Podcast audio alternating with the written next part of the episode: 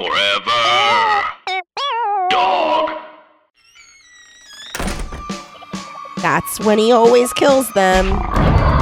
This week on the podcast, R.L. Stine's first date.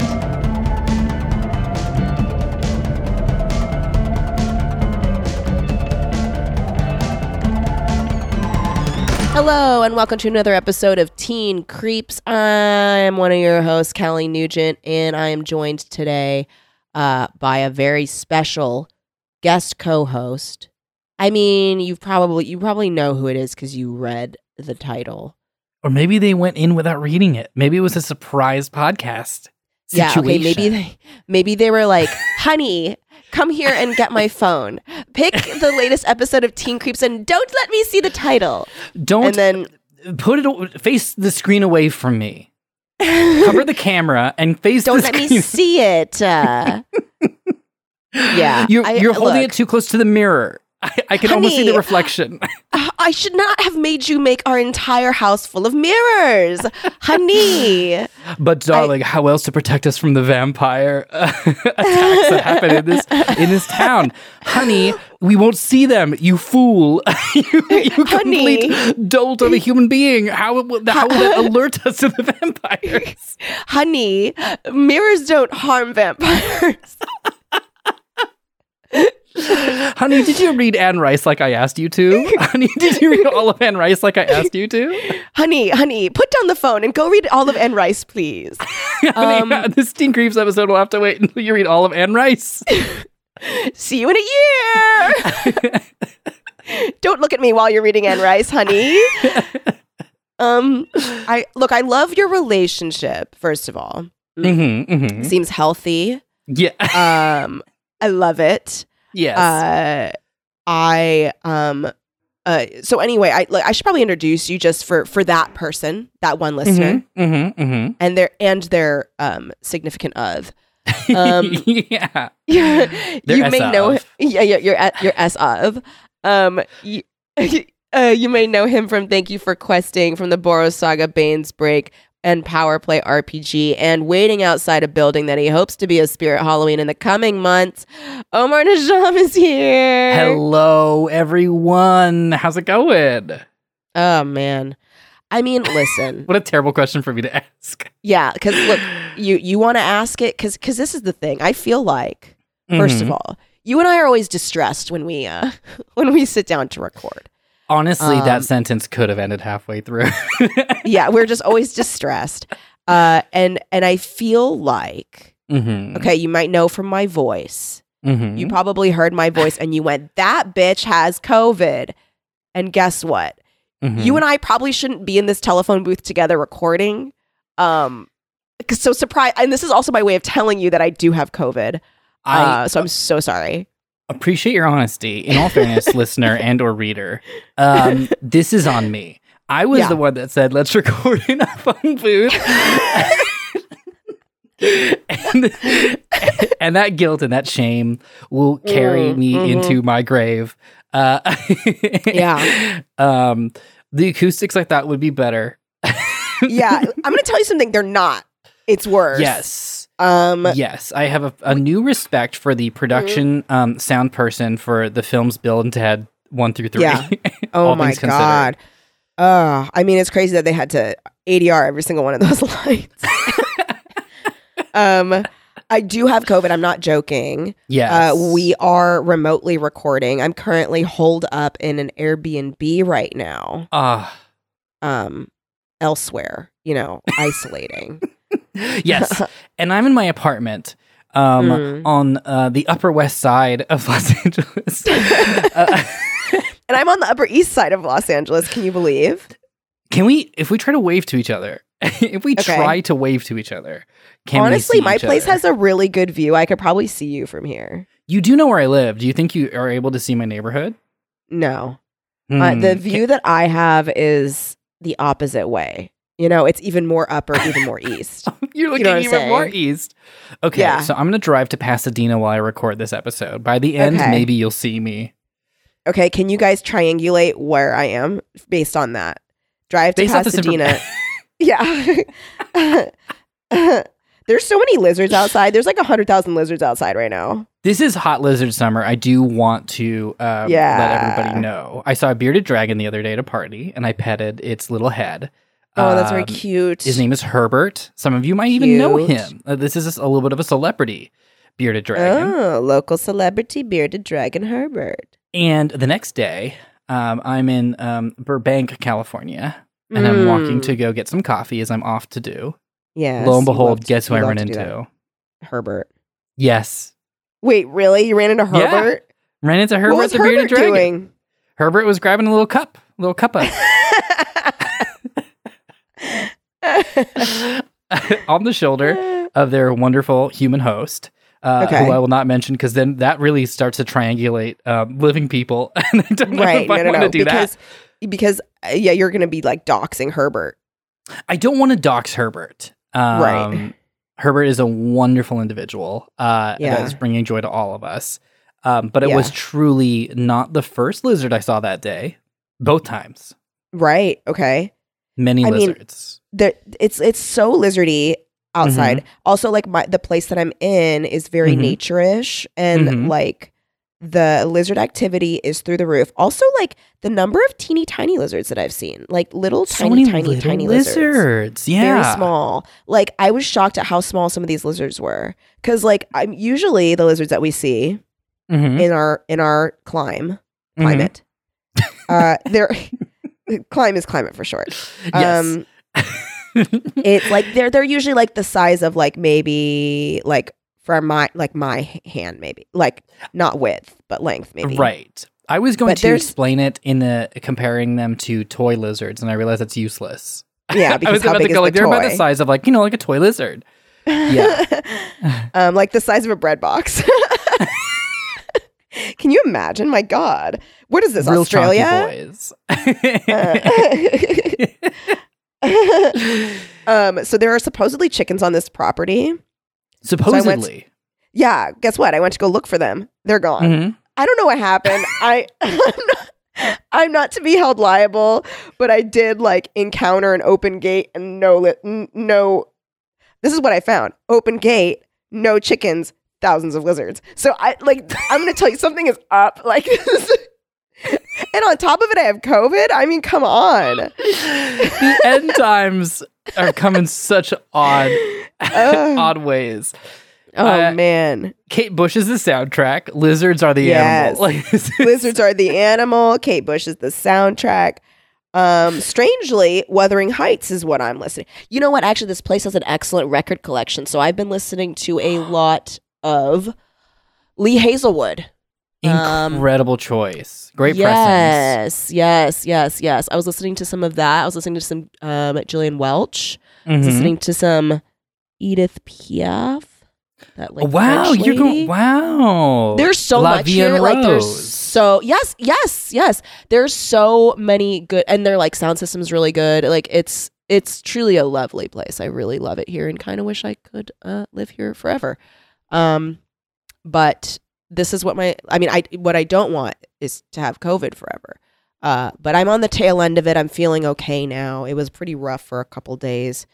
Stay safe out there, people. Make sure you get your vaccines, because if I had not had it, oh my goo. I mean, what a situation I'd be in. But thankfully it actually isn't that bad for me. So I'm happy, that's the case for me. I feel very lucky. I feel very blessed. I'm so grateful that you're doing okay, because this is genuinely terrifying. Yeah. Like we don't talk about them enough. You asked me before we started recording, do you have it? And yes. My answer to you was, I'm not sure.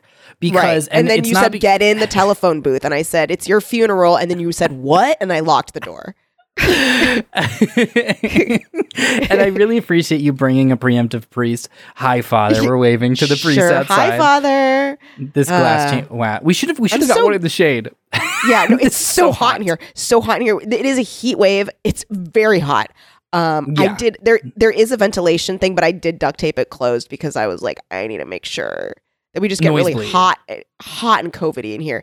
Yeah, and don't want the noise bleed. Because it is, we are on the side of the highway. This is at the 110-101 interchange. that 4th Street exit. We're right there. For those of you who don't know, Hell exists, and it's located in downtown Los Angeles. There is a highway, and we will talk about the book shortly. Yeah, we'll get there. There is a book. What am I talking about? Sorry, it's the Maybe COVID. Also, really quickly, just to wrap that out, if people are just like, do you have COVID? I don't know, because I keep testing negative, but I feel horrible. Right. And I think it's just general malaise. I think it's general malaise. I think that everything is genuinely pretty horrible. And I'm not saying that to make anyone feel bad. What I'm saying is, if you feel horrible, that's correct. Yeah. You should. You should. See, I've gone on the other end of it, where I'm like, everything is so horrible. And my personal life right now, actually, I would say 50% my personal life is very good. Mm-hmm. 50% extremely horrible. Mm-hmm. Right now, specifically right now, and private reasons why, which we've discussed prior. I know, we can't say it on mic it's recording. We can't. While it's recording, we did say it on mic when it was not recording. Yeah, but these secrets stay in the telephone booth.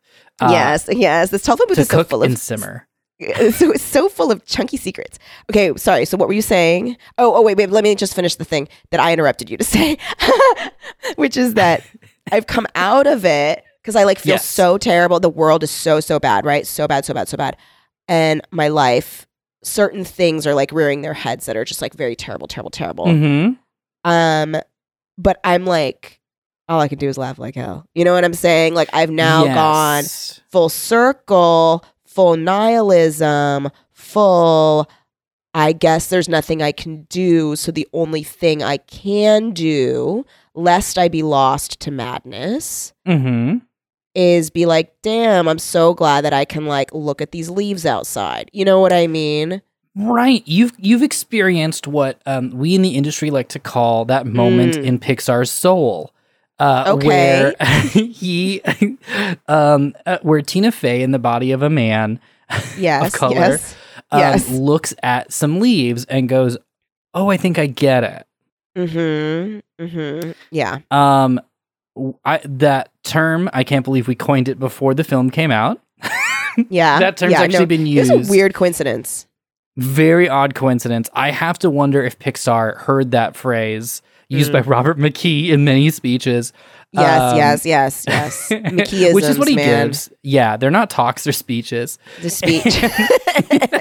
Let me speech at you for a little bit, says Robert McKee. It's the McKee speech seminars, right? That's what they're called. The McKee summits. The McKee summits, because talking to him feels like climbing up a mountain. And so tiring. Yes, I would honestly say that going to a Robert McKee talk is not unlike trying to get to any highway from the 110, 101, 5 exchange. That's where we came from. Right. It is truly never ending. Right. And it begins. Mm-hmm. It begins, I would say, the 10. Yes. Right? You're on the 10 East. Often. And then you're I got to get to. Okay, this is what it is. You're on the 10 East. Mm-hmm. And you're I need to get to Los Feliz. Yes. Uh-oh. You've got the 7 circles of hell ahead of you, because you have to get onto from there. Yeah. It begins. You get on the 110 North. You exit for the 110 North, and then you're all of a sudden on one of 5 exit lanes. Yeah. For downtown. Yeah.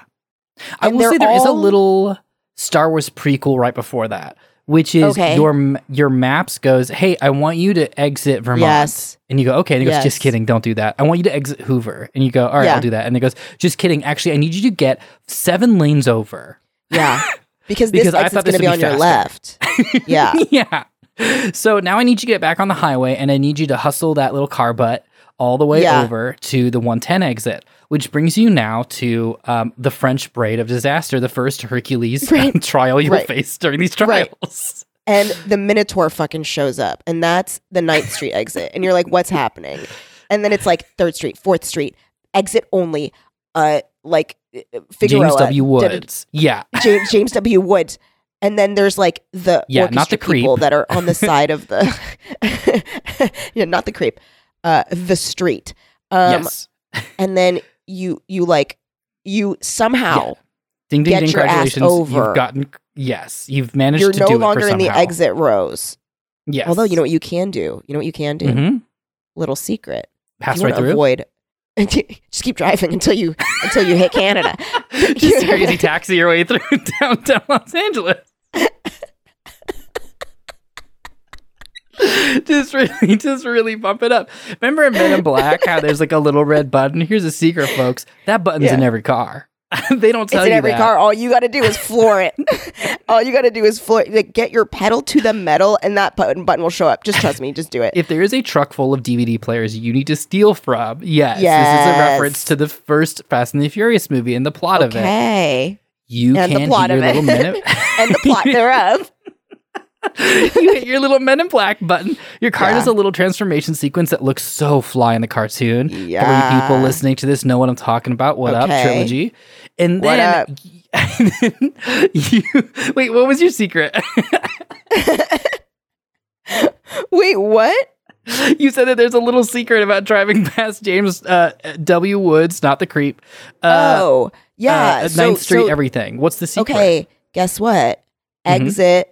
Mm-hmm. Oh, I can't remember if it's third or fourth, but this also requires some crazy taxi bullshit. Because you have to, so what you have to do, the secret comes with caveats.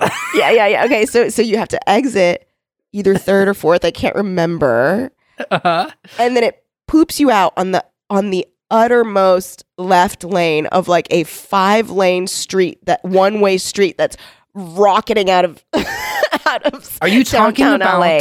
This is Beaudry. So you want to get your ass on Beaudry. So you need to look to your right. There, if there's a chance that if there's like a 60% chance that you're going to get hit by oncoming traffic, you need to take it and you need to go slam your way. Students, look to your right, look to your left. 1 out of 4 of you are going to make it to Beaudry. So you slam your way. Boom, boom, boom, boom, boom, across 5 lanes of fucking traffic before the intersection. So you have probably 25 feet to do this. Yes. So you are basically crossing the street in your car. Yes. Okay. Little expert tip here. If you have that boombox feature from Rush 2049, that item that allows you to do a little sonic explosion that tosses all the other cars in the air. This is now the time to use that. Yeah, do that while the cars are in the air. Get your ass over to the right side of the road. Turn right on Beaudry. No. Okay? And then you're taking it. You cruise your ass down. Okay? Get to second.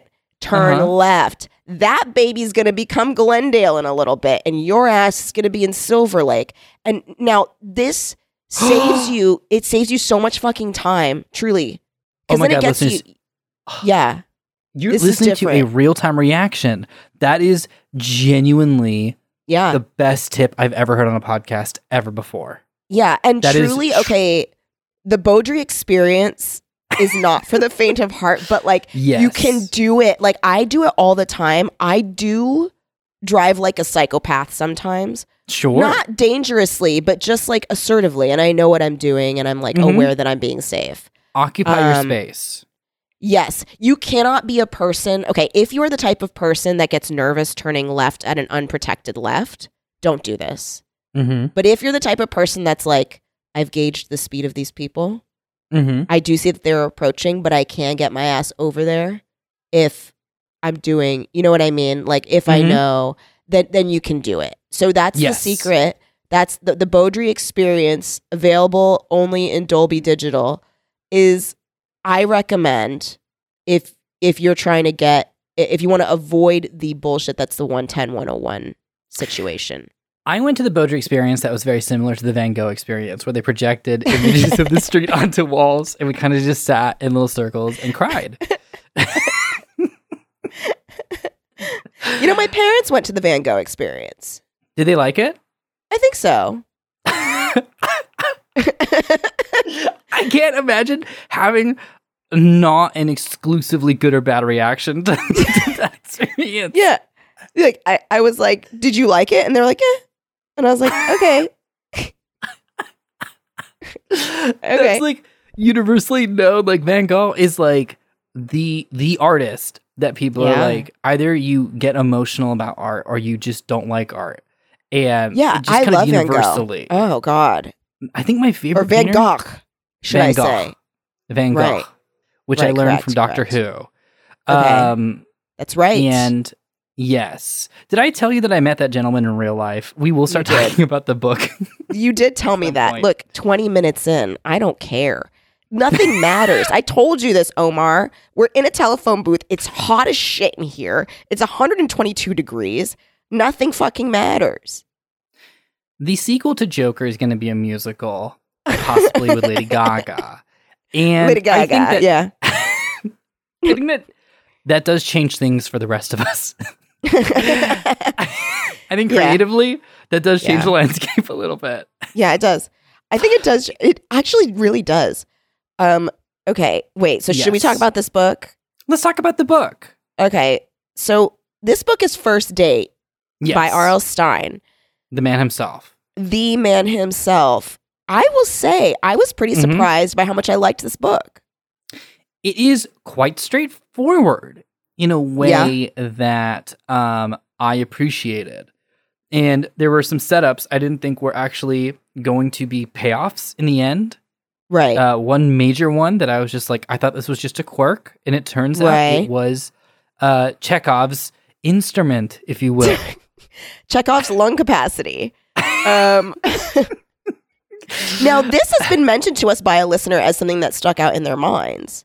As Chekhov's, like, Chekhov's instrument? Chekhov's instrument. Mm-hmm. Because this bitch is playing saxophone non-fucking stop the entire fucking book. And I was like, she really likes saxophone. Loves it. Loves it. Really resents being thought of as a tuba player. Oh, yeah. Yeah, yeah, yeah. And, okay, you know who doesn't love her playing saxophone, though? Her mom. Her mom. Her mom, who's a perfect 10. Her mom is so hot, and she is a little dumpling. And she's like, why is my... Here's the thing. She needs to realize people like dumplings. In fact, someone does. One of her suitors really does. What? Okay, actually, both of her suitors like dumplings. One likes dumplings because he thinks they're hot. The other... likes dumplings because he thinks they're mom. Because he thinks they're mom. Which, I mean, for some people is maybe the same. Not for me. Not for yours truly, but... Shall we start at the very tippy top? Yeah, let's go, baby. With a gentleman by the name of many names. It turns out. Oh, God. Yeah. As his wallet plump hits the ground. Oh, plump? God. That's not really a sound effect. Can I go back to one? Yeah, let's start again, please. There we go. All right, sound speeds, camera speeding. All honestly, right, whenever you're ready. Okay, great. I already slayed it. Here's the thing: I never cut. I'm gonna be honest with you. I never cut. So this is gonna be a real pain in my asshole to edit. But like, you're just gonna have to roll. Just go whenever you're ready. Editing. Yeah. Well, look. Yeah. Mm-hmm. I'm doing sound and I'm editing. I think camera might have cut, but that's fine. It's okay. It's not your department. Your only sound. That's your only sound directing and post. Yes. So just take it again whenever you're ready. Great. Plomp. Wallet. All of this just to change the vowel. Plump goes the wallet. Plump goes the wallet. So this gentleman, listen, I just want to, outright kind of before we, I guess, even fully dive in, apologize a little bit if I may for my uncouth nature last time. I was on a couple weeks ago. What? And I think that I just spoke a lot about society and politics in a way that. My agents later contacted me and said, you need to cast a wider net.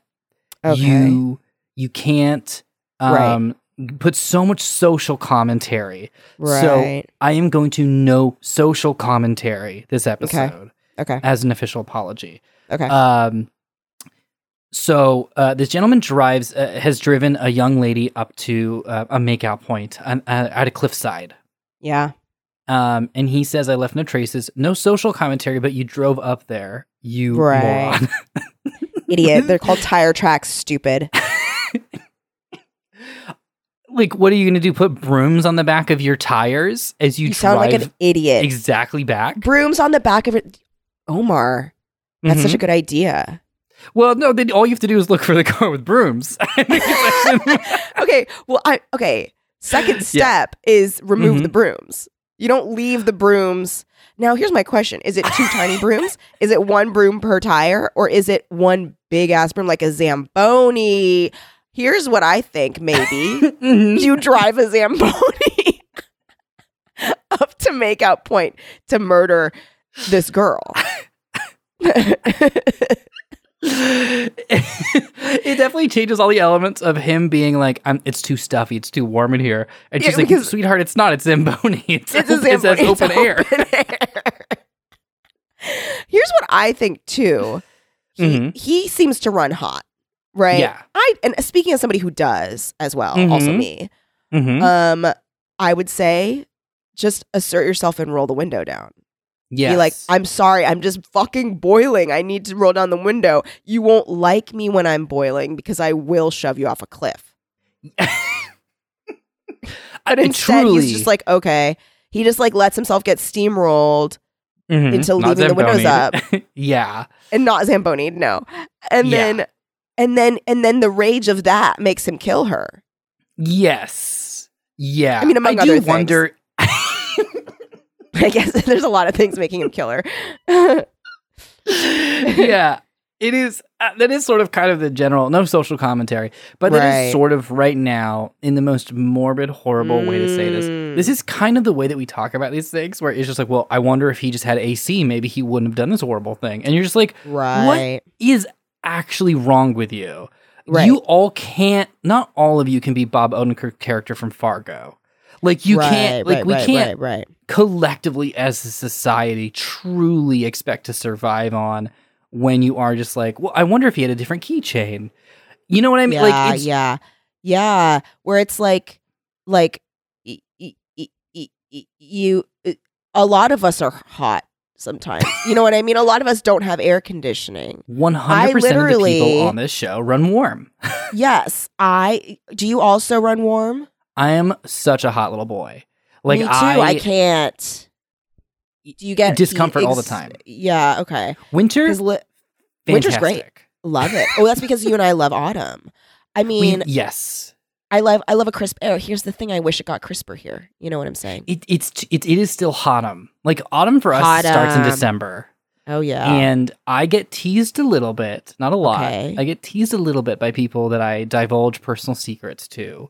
Okay. Because I'm a klutz. Sorry, that's just you divulge other people's personal secrets, right? I diverge other people's secrets literally all the time. Don't trust me with anything. You can't. A sieve at least covers some of the space. I'm not even that. No. You're just like an open river. I'm an open river of pasta water. Not pasta sauce. Sorry. I'm an open river of pasta sauce. I am the Grand Canyon of marinara, let me tell you. The Grand Canyon of marinara himself, Omar Najam.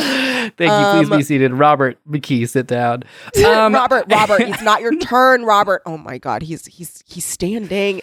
Oh, he's saying another racist thing. A secret about me is I will just tell people that I like to go camping in the winter. And the thing is, for me, mentally, that sounds like the only time in the year I get to sleep comfortably. Does that make sense? No, here's the thing. I love, ready?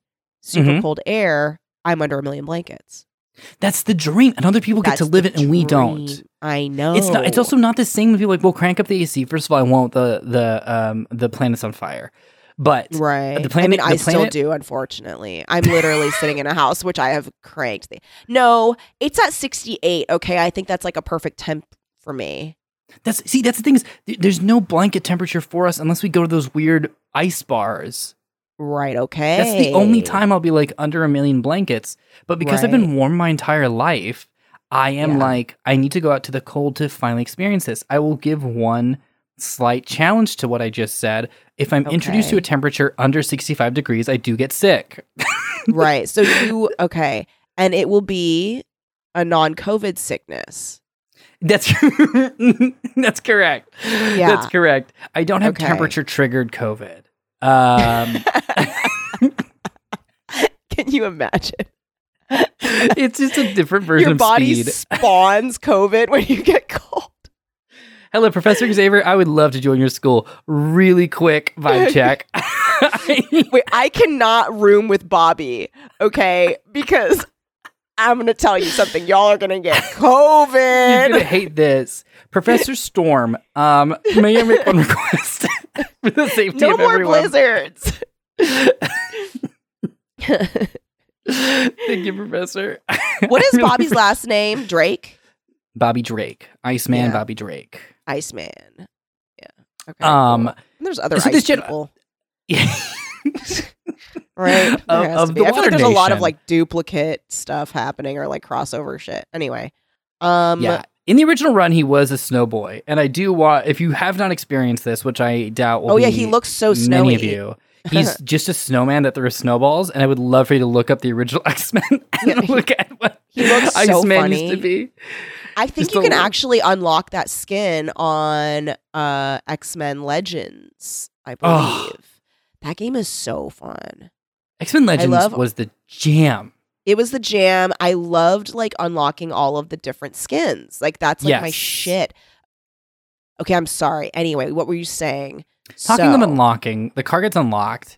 Yes. Plomp goes the wallet. And the person that this gentleman is with goes, hey, that's not your name, though. I looked at your ID really quickly. And he goes, let's just go for a walk. Let's go ahead and rip the Band-Aid off of this one. Scary Killer Man. This is not me victim blaming at all. This is a warning. This is a warning to you. Yes. Okay? Here we go. You're on makeout point. Mm-hmm. I'm just going to say from now on, if you're making out with someone and Plomp goes their wallet and the license is a different name and then they say, let's go for a walk, don't do it. Yeah, I would go so far. Mm-hmm. I don't know if I want to make this. Just because now we're talking about this book is genuinely alarming. Yeah. Yeah. So what I'm going to do is I'm going to exercise all the restraint in any goofs that we could do, because anything we would possibly joke about has been done in real life and is horrible. By a person and has harmed someone. That has harmed someone, and chances are hasn't really gotten the full extent of the law weighed against, and I'm going to say this, him. Right.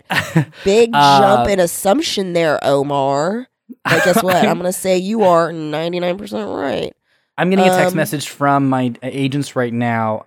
You got to quit it on the social commentary. Right. So I'm just going to pack that down. And I'm just going to go back to our safe little playground of goofs. We start chapter 2 with honk, I hate my life. That's very funny.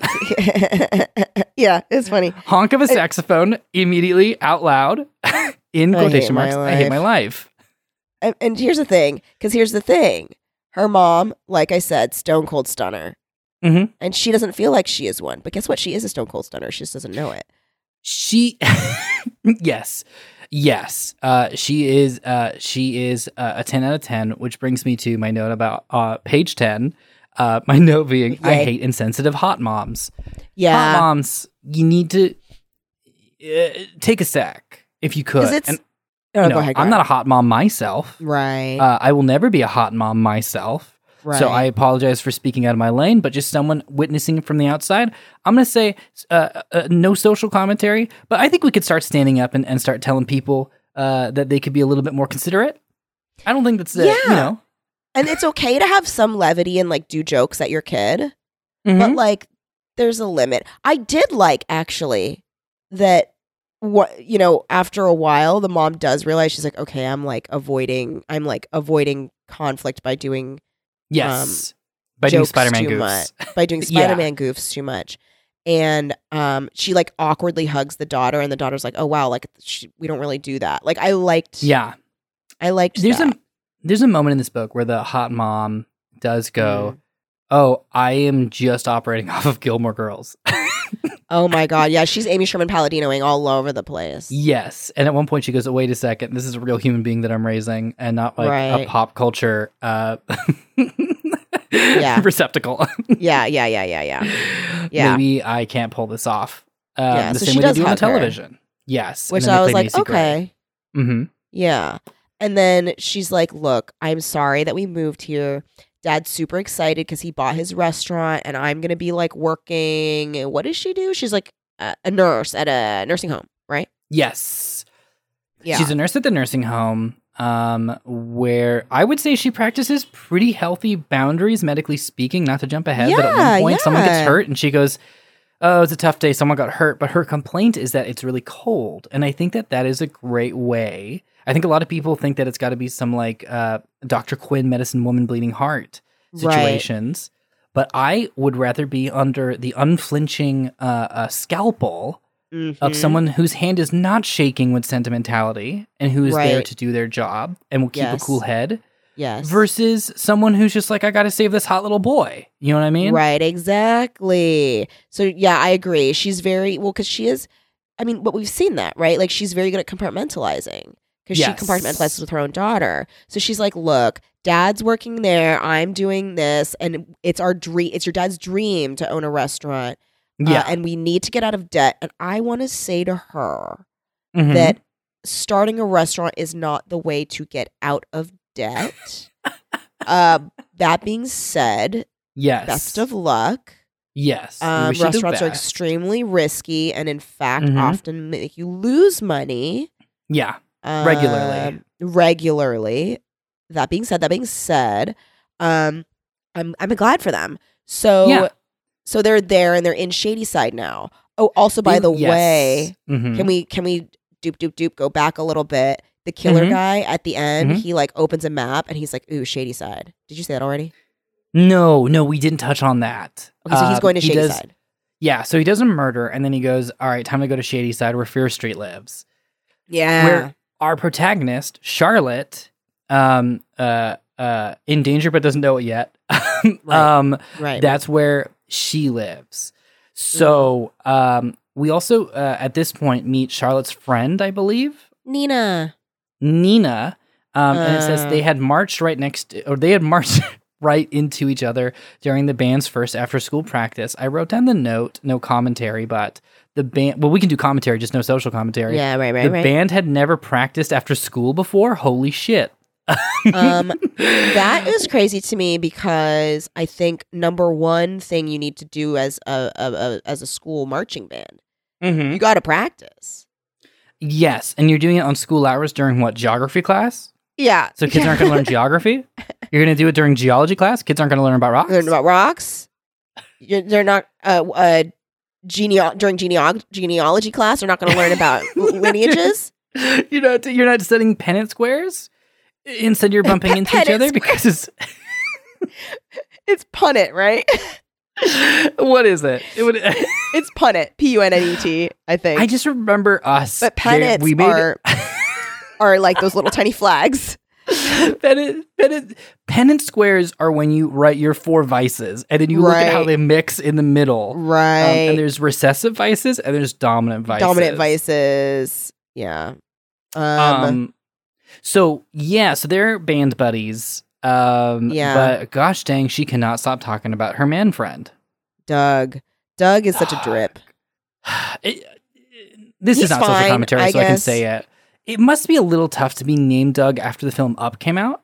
Yeah. And honestly, what was our other reference that was Soul? Pixar's Soul. Okay. Pixar's Soul. Yeah. Right. Yeah. No, that must be hard to be named Doug after that. Yeah. Because I think that changed the world for Dougs. Yes. Also, just so you know, listener, we do get $10 every time we mention a unique Pixar film, so we're going to try our very best. Yeah. And hopefully we're brave enough to do that. Oh, we have to say Pixar's brave enough to do that. Okay. Do you want to take that again? $30 so far. Yeah. Back to one. Back to one. And just keep going, just when you're ready, because I still didn't cut. Cut, it's fine. Yeah, that's totally fine. Honestly, we go off of time code. Oh, wait, camera's solely dependent on that. I had to resync all my audio for a project recently because Final Draft was like, I don't recognize any of these files. And I was like, oh, you don't. By fun. Final Draft, do you mean a non-screenwriting software? Yeah, I want to apologize really quickly for what I just said. I see Robert McKee looking real smug in the corner over here. Oh God, he just did like a scissors motion with his hand. I don't know what that means. Yeah, it was very impressive because it wasn't a finger scissors where you do the two like peace sign clapping. It was two hands that made a scissor shape. And he had to really bulk out his shoulders to get sort of the handle portion of it. Right. And he went re. Pretty psycho-specific. Mm-hmm. So an unfortunate thing happens. Charlotte's dad gets robbed at the Dream Cafe. When her dad actually gets like literally bashed in the brain with a fucking crowbar or whatever, I was like, what? Yeah, it's pretty violent and it's pretty terrifying. It happens. It actually happens. It was not a fake out. No. So yeah, so he gets sent to the hospital and it happens right in front of her. And she like has to call 911 and like deal with this like medical emergency with her dad. And then before that she's working at the diner, and like this guy comes in and he has curly black hair and he has strong arms. And he's like, seems a little older than 17. And he's like, hey, we should go out. And she's like, what? And then her dad arrives and then he's like, he goes, biz, biz, biz, biz, biz. Yeah. Biz, biz, biz. And also before that, at school, there's a new boy and he also has curly hair and strong arms. And I did like, and this is jumping ahead, I liked that part of the description of the killer is that he has curly black hair and strong arms. And like the idea of this fucking FBI agent being like, hey, we're looking for someone matching this description. Curly. And the way he says it too, he's like, curly black hair, strong arms. Like he works out, like probably does like, I don't know, like some tricep dips and like some like definitely some resistance training. Like this guy is like definitely doing strength training. Like it was so specific about the strong arms. I wrote down page 108, Agent Martin. I'm looking for a guy, medium build, scraggly hair, hot as fuck, dope as fuck, total hottie, yoked as shit. I'm excellent looking for my body, man. Strong body. Like he just straight out walked out on Entourage, like a real. I'm picturing like Johnny Drama, but with curly hair. Yeah, and he that was such a anyway. This guy, the guy at school, he's like very shy and like talks to her a little bit, and she's like, oh my God, like he's shy like me, and but he doesn't ask her out. But then when she goes to the diner for work, that guy does the different guy, the like motorcycle-y guy, does ask her out. What I actually appreciated about this book, because I thought it was going to keep us not knowing who the killer was for too long, but we learn fairly quickly who the killer is. Yeah. And it's just that she doesn't. And I want to say that I laughed so much at all of his botched attempts to strangle her with a shoelace. Because he keeps like walking up behind her and then like about to do it. And then someone's like, did somebody order a pizza? And she's like, and he's like, ah, shit. It does remind me of, and I think I've plugged this episode of Forensic Files before on the podcast, but it is seriously, I mean, it's horrible. Someone did die and it's very sad. But it is one of the funniest fucking things I've ever seen. So like this guy kept trying to kill his wife and he's like so bad at it. Like he first like tries to drop a brick on her head from the roof and she survives. And so he's like, ah, fuck. And then he like tries to like push her down the stairs or something. That doesn't work. Like he tries so many times and then he finally does kill her. Very sad. But then he like packs up all her stuff and then like gives it to her best friend. And he like forges a letter in her handwriting, and it's like a letter from the dead wife to the friend. And it's like, hey, just so you know, like, I want you to have this stuff if I ever die. Also, my husband's packing a huge hog. Like, literally, like, so fucking weird. Like, she's like, he's such a great lover. Da, what? Da, da, da. Yes. And the friend is like, what the fuck? Like, the friend is like, there's no fucking way that my friend would write this shit. So she knows something's up. And so she instantly is like, we need to investigate this weird fucking husband. But of course, to him, she's like, wow, thank you. And he's like, so do you want to go to dinner? And she's like, I just need to make a quick phone call. But anyway, this reminded me of that episode of Forensic Files, because this guy he tries to kill her with the shoelace. I want to say 6 or 7 times. Yes. He is struggling with it, which is good. I mean, yeah, because that means that she can't get killed. But it is genuinely, every time he tries, he reaches out a cord that he snaps very loudly. Every time he snaps it. And then suddenly a cat jumps across the screen and he has to pocket it, or he drops it Mr. Magoo style. Yes. But Charlotte's having a real tough run of it, because she goes back to... Also, just really quickly, the killer is racist. We know this because he chuckles himself about what he thinks a river name means. And he goes, and he's like, it's probably indigenous, which is not the word he uses. It's probably from an indigenous language, meaning like small muddy river. And then he chuckles to himself. And I'm like, oh, you're an idiot racist. Yeah. I love when like people say stuff like that. So he has like a lot of negative qualities about him. I would say 1, murderer. 2, racist. Yes. And 3, like not even good at being a murderer. Because not that's the other thing. He's like, why don't we? Because he, first of all, his favorite way to murder is to like push somebody off a cliff. And he's like, hey, like, why don't we go walk around? But also, here's the other. When he's like, and this is the thing. This is another warning. It's not a victim blaming thing. But if someone's like, let's go on a date. It's our very secret date. Don't tell anyone. Don't think that's romantic.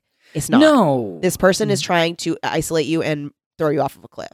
Don't tell anyone that we're seeing each other. Don't tell anyone who I exist. Don't tell anyone who I exist. And then also like, and then if they're like, oh, my friend Nina. And if they like go into a rage and they're like, who the fuck is Nina? Like, why do they know about us? Like, that's not good. That's not good. No. Also, gentlemen, and I'm going to get a buzz, I'm sure. No social commentary. But you got to push through. But on page 50, hey, general rule, don't tell people you don't know that they're cute. Let's just go ahead and retire that. I would go so far as to ask, and no social commentary, but I would go so far as to ask, if you see two men especially, like multiple men, if it's one, easy pickings. If it's multiple, go for the pack. Yeah. Harass them if they say that, especially to someone who is like a server. Like if someone turns to a barista and goes like, hey, cutie or whatever, embarrass him. And if you're like, well, that's not great. Don't hurt people's feelings. You can hurt certain people's feelings. I'm going to go ahead and say this on microphone. No social commentary. But if a guy at a coffee place tells an underage human being and it's that like they're about cute, to be closed. Yes. And you can verbally harass Woody Allen. Yeah. And if you get in trouble for that, hit me up. I will come to your defense. Yeah. Because this is the other thing, right? Like she looks very obviously uncomfortable. She doesn't like it. And also like they have literally been saying, and I don't know if he's observed this part, but these like, so there's these like toughs that like are harassing Charlotte while she's working. And they're like, oh, you're the like cutest thing in here, or something like that. Like they say something like, you're the cutest thing in here, surrounded by pies. Yeah. And she's like, obviously she's like not engaging. She's really unhappy. She's really upset. And then he comes in and he just like kind of intimidates them through his raw alpha sexuality. Yes. That they leave. But like he should have like, I don't know, reprimanded them, because he's supposed to be a good guy. And we're talking about the motorcycle guy that hits on her at the very beginning. Yeah. He's the love interest. This but he does engage. No. His behavior's not okay though. No, like, this is a pretty scathing and honest, no social commentary, but this is a pretty scathing and accurate portrayal of straight men in this book, where he's satisfied that he chased off those guys. And the reason that he's satisfied, let's dive a little bit into this really quickly. Let's take a second, no social commentary, but let's kind of investigate this, put it under a toy microscope, not a real big microscope, but one that I got when I was a child, and then it just zooms in on things. Yeah, it's like a very blurry basically fashion. Just a magnifying glass. That's just a magnifying glass that costs $49. Yes. The reason he's satisfied with that is because it's not that he eliminated this type of behavior from society. It's that he gets to control when that is administered or not, which means that she has to now rely on him to avoid harassment. And it emboldens his position. No social commentary, but he's happy because it emboldens his position in society that he gets to carry power not only over other men, but also over this woman. Yeah. Woman. Who is a teenage girl. Yes. Who is underage and he is older, right? Or did he just drop out? He dropped out. But I think he is older. Yes, but he is older than Charlotte is. Yes. Oh, but he doesn't ask her out. No, and then he goes home and just angel to Angelus. Yes. Just fumes. punching walls. So angry. Yeah. He's like shadow boxing all over the place. He's, God, he's upset. Like, sort of like a very huffy, like white teenage boy in the 90s that's insisting he knows karate. Do you know what I'm talking about? That's the kind of thing where he's like, watch me punch. And you're just like, I'd rather do literally anything else. I literally was just talking about this person. I went to high school with one of these people who, he used to like announce what move he was about to do. So he'd be like crescent kick, and then he would like do one, but it was like not good. And he also was like really into asking people like how high their speedometer goes on their car. Amazing. How high does your speedometer go? That was like because he'd be like, "Oh, you think you have a nice car? How high does the speedometer go?" And we'd be like, "What? Like, what are you talking about?"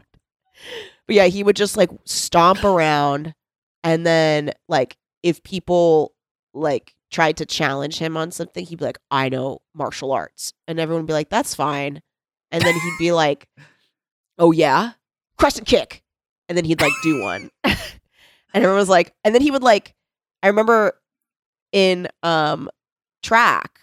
Okay, you are aware of the quad stretch, right? Where you stand and you just like hold your ankle against your butt. I love a good quad stretch. Okay, so he would do that, but he would try. He wanted to like show off how flexible he was. So he did two quad stretches at the same time. Floated in the fucking air. No, he would like hold onto his ankle and then hinge forward at the waist. Okay. And kind of do like a little like arabesque type thing, and then like look around and kind of be like, "Yeah," and everyone was just like, "What is he doing?" Like there was just like a lot of him. Yeah, like you're doing bad Pilates. Yeah, like it was a lot of him like trying to demonstrate physical prowess, and everyone just being like, "Okay, cool." It's I have a little treat and a little surprise for the end. I'm gonna go ahead and just keep it as a treat. I'm gonna ruin the surprise. I've got something I've written down as the 7 rules for men to not be psychopaths. Yes, at the bottom of my notes. Yeah. I will not use any of those currently. What I will say is though, this one definitely touches on at least 5 of those rules. Don't do any of this. Yeah, don't do any of this. It's martial arts boys, and then the ones that also I had to interact with a lot.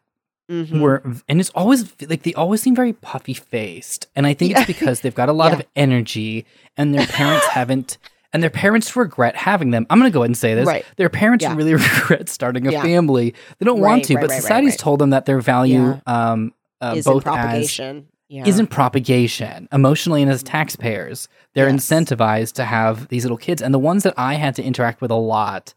Were these little gentlemen who would insist they could fit into small spaces. Okay.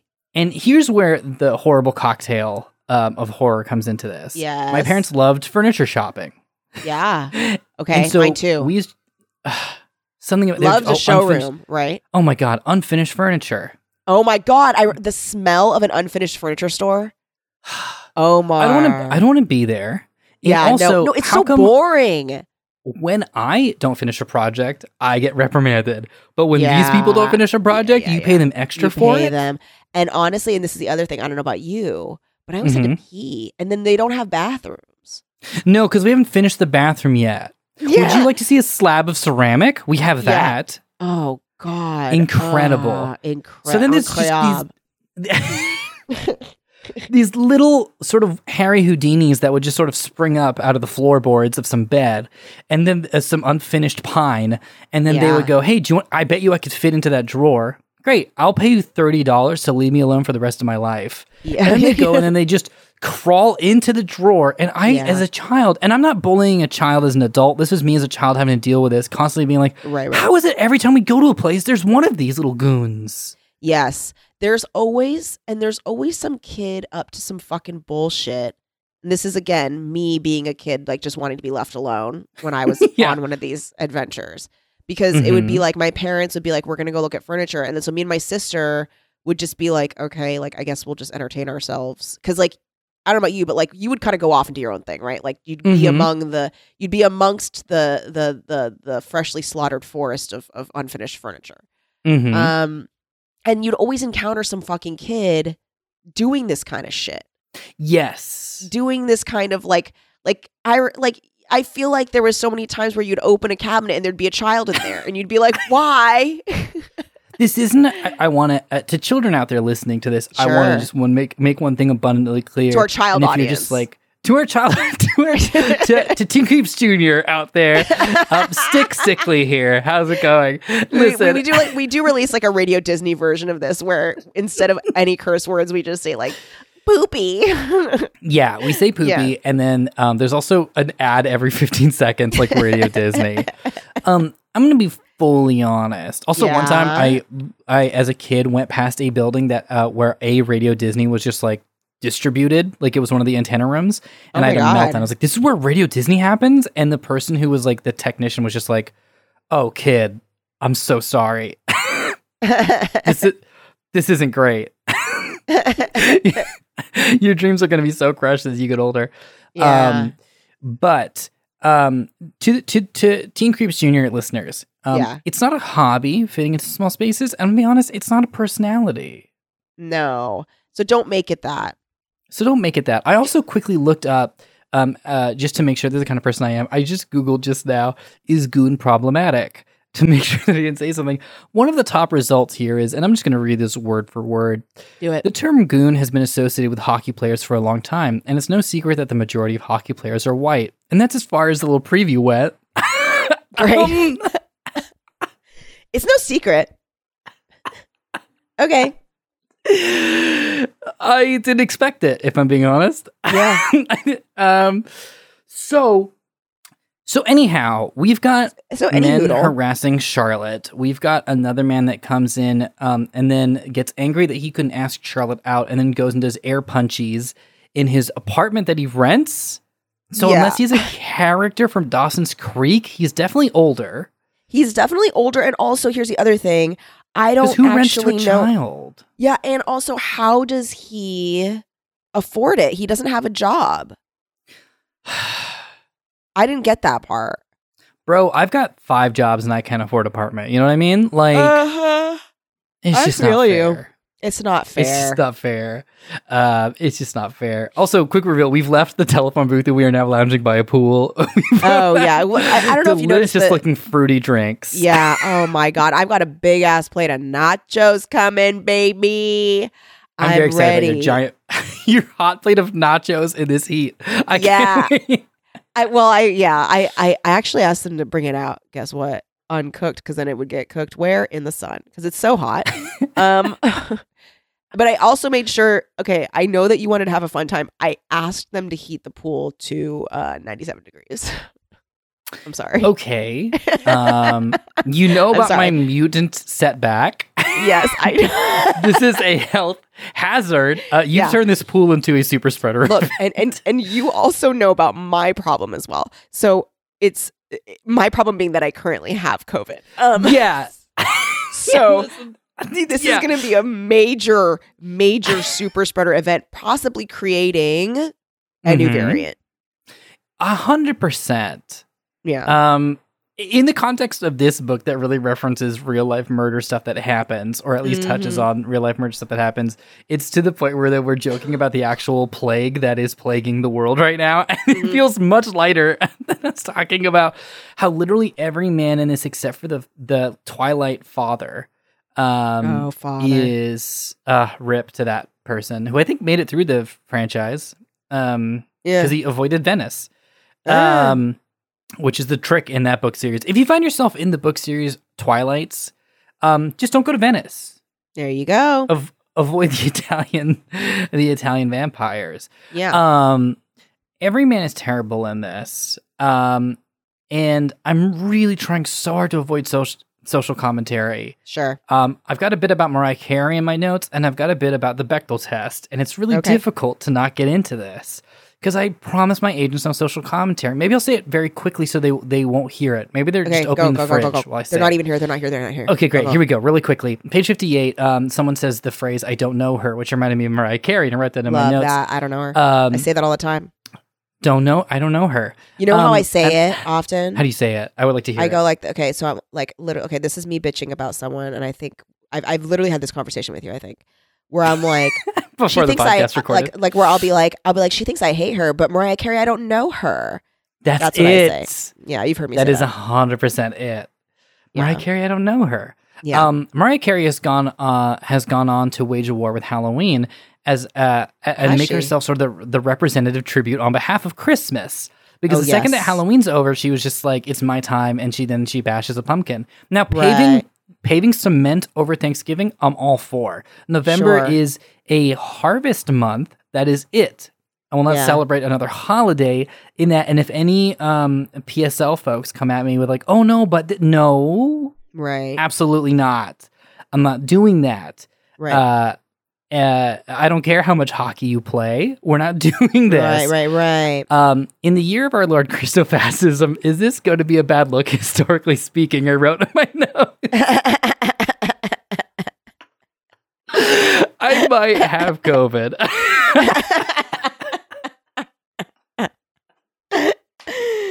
Well, welcome in. The water's hot. I made sure of it. I really typed that out. So we can blast past that instead of talking about Mariah Carey. You might look back and be like, I really regret aligning myself with this. Page 59, Nina just does not talk to Charlotte whatsoever about anything. Because she's Charlotte's trying to talk to her. Yeah. Yes. And Nina's like, my Dougie Doug. Yeah, is trying to dug his way into a conversation with another person. Suki Thomas has shown. No, Suki is known. Seriously, has shown up in these other books. She's the school skankaroo. But guess what? She's lovable. Like I love Suki. She's in. She's in another book. She's in like a lot of the books. Like. Ancillarily like this one, but she's also one of the main characters in another book, I think The Overnight. I love Suki's the best. She has like punky short hair. She wears like denim vests and like wears like cowgirl boots and shit, and she's very like trendy and cool, and like the guys like her a lot, and she's like quote easy, but she's like, I just like dating. I like her a lot. Solid as shit. Yeah, she's great. Absolute team Suki. Yeah. Also, here's the other thing, right? Yeah. Mm-hmm. In season 2, she's revealed to be a fairy. Yeah, go ahead.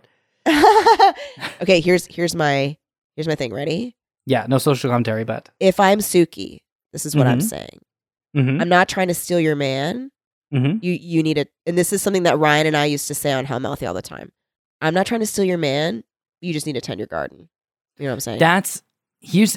Here, listen. I'll go ahead and I'll chuck some coals onto this little barbecue fire right here. Sure. If you are like my dude is just chatting up a cool person because she's so cool too much, right? That's done. Yeah, that's done. Because if you're clinging on to this Doug if you clean onto this Doug Funny, right? Because Doug Funny's hanging out with Patty Mayonnaise. Yes. And you're just like, I need Doug back. You actually need to work on yourself. Yes. I highly recommend taking some time for you.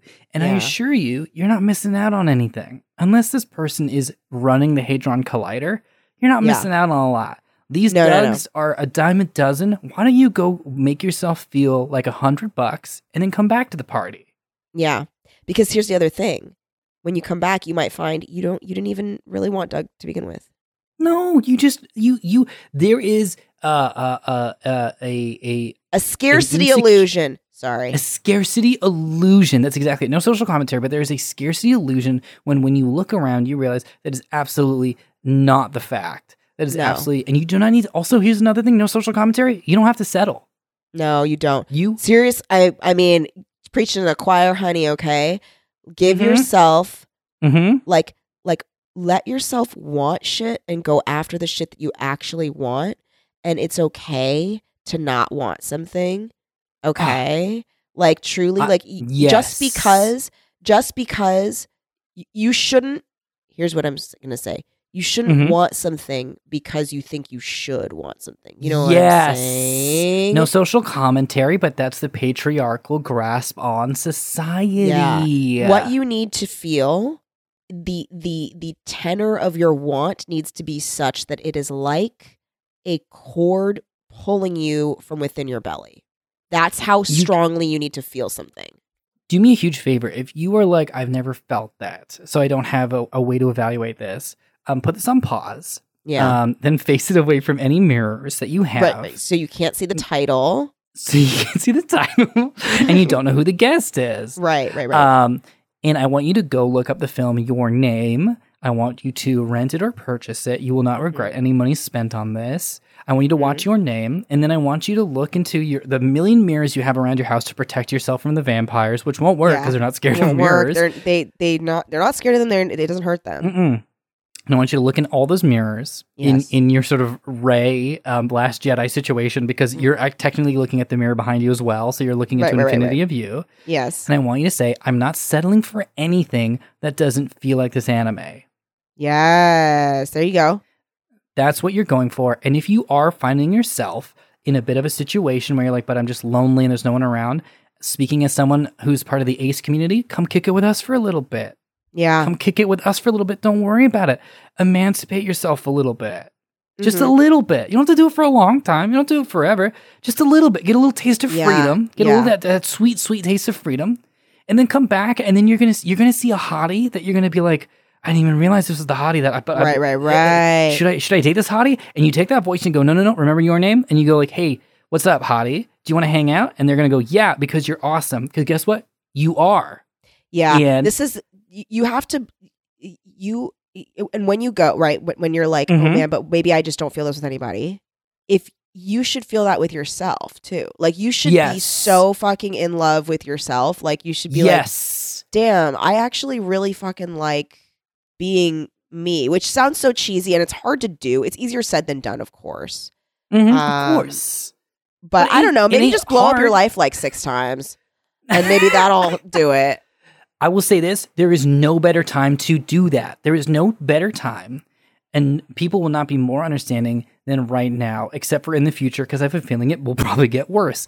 But well, also, there's never a bad time. I mean, there's never a good time to blow up your life. You know what I'm saying? There's never a good time to ever, there's never a perfect time to be like, I need to figure out who I am, what I want, what I need, because life isn't made for that. No. So just do it. You can't. What are you going to do? Project. Die? You're not going to die. So just do it. Because also afford yourself kindness. That like if your friend was saying this to you, you'd be like, oh my god, you need to like figure out your stuff and like, and like do you for a little bit, right? Mm-hmm. But why aren't you saying that for yourself? So give yourself the kindness and love that you would give to a friend. And here's the thing. And if you're like, I don't even know where to start.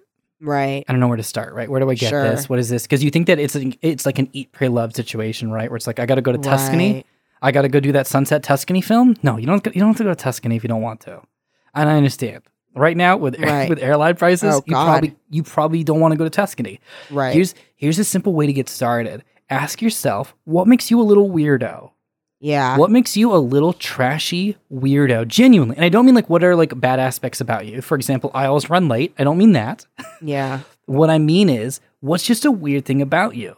I love facts. And I love when I wander around a place, I can't help but be like, by the way, did you know that this was the Double Meat Palace? When we're driving on Palms Boulevard and we're passing by, I think it's Sepulveda.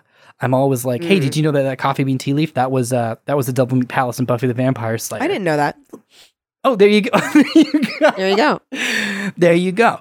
And I say that, and I'm just obsessed with little facts. And here's the thing: I used to be very self-conscious about that. And also sometimes when I was, hanging out with people I wanted to impress in certain ways. I'm not saying romantic per se, but just in general. And people go like, "That's kind of weird." And I would stuff that down. No, that's who I am. That's my DNA. And the second that I meet people who are just like, I fucking love the fact that you just incessantly talk about facts. Mm-hmm. And even if at a certain point they're just like, hey, we've hit our fact limit today, but I would love to hear more facts tomorrow. That's it.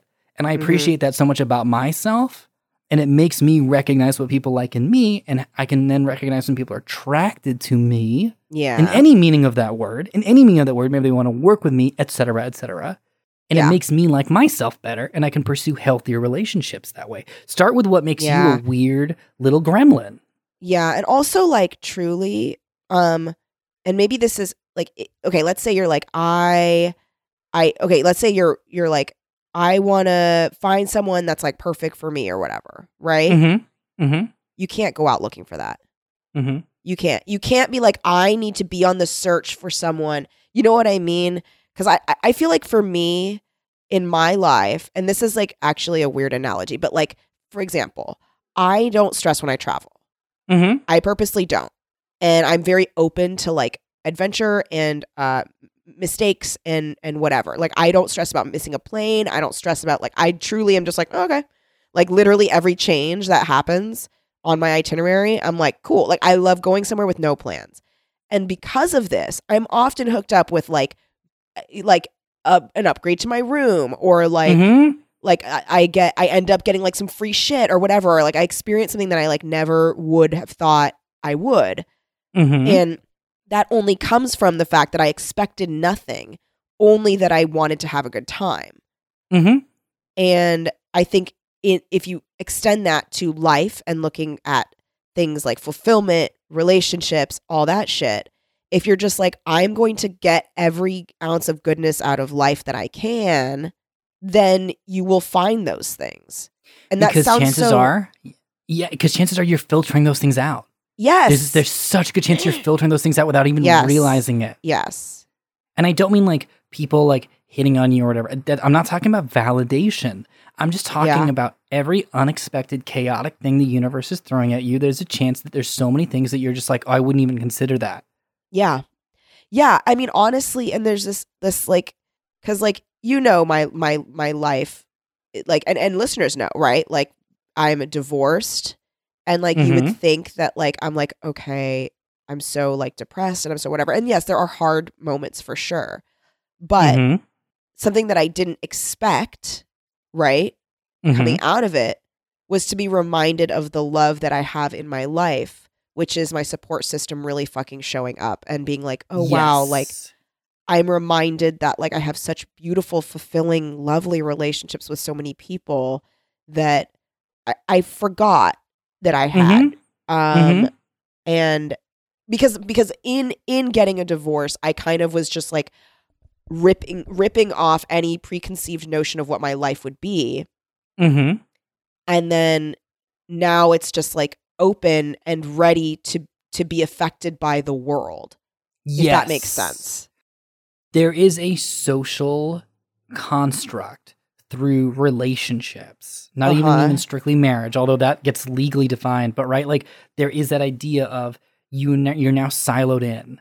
Like, right. It's the epitome of individualism, because in the 1950s and onwards, they were just like, we need to protect this, what later was described as the atomic family, because that's the way that capitalism is able to make the most. Because if you all start thinking about each other, you're going to stop thinking about the company. Because listen, if you're married and it's just you two, or you're in a relationship or whatever, you got to do right by the company and do right by a corporation. Yeah. No social commentary. But you got to do right by a corporation in order to better that. So then you can maybe get a stab at getting a little house on the corner. Maybe you can get a nice shiny car you can car wash on the weekends, right? You can get the kids, and then you can get the house, and you can get the this. Your happiness and the health of your relationship is actually less dependent on your communication within a relationship and more dependent on your relationship to a company and your relationship to your superiors at the company, which started to be, and especially when workforces are so gendered even to today, it's like the guys being close to like guy bosses and being in with the boys and being farther from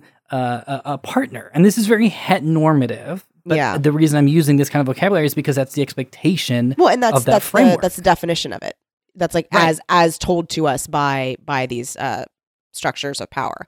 Yeah. I would also say, here's the thing. I'm not saying I'm not like, oh, I'll never get married again. Who knows? And that's part of it, right? Where I'm like, I don't know, because I feel like a lot of times if you're stuck in, and I'll say this, if you're stuck in a relationship or marriage that is maybe not fulfilling, for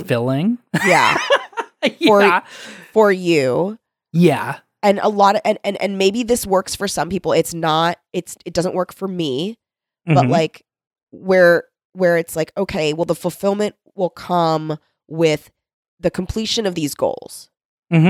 Of this milestone, of this milestone, of this milestone. And for me, fulfillment comes with each moment. Yes. And it's just moment to moment. And like that, the time that you get with someone, that's the like beautiful thing to me. And that's the goal. Yes. Not like the goal, the journey is the goal, as opposed to goals being goals. Have found myself in situations where I can't get enough of someone and of spending time with someone. And it doesn't matter what we're doing. You know what I mean? Yeah. And it's not like, it'll be such a nice little, ambiguous holiday that we get to spend with each other and send pictures to people. It's not that. It's literally just like, we're going to go to like a department store or like a hardware Ralph's. Store because we got to go pick up a thing or whatever, right? And then you're just like, I don't want this to end. Yeah. And then it's like sad to leave because you're like, these are the moments, and it doesn't matter if it's photographed or posted or shared, because all that stuff is all validation. And I'll tack on one additional thing. A lot of folks might give you kickback if you're pursuing your happiness and your sense of self. No social commentary, but it's because they're scared that they can't do what you're doing.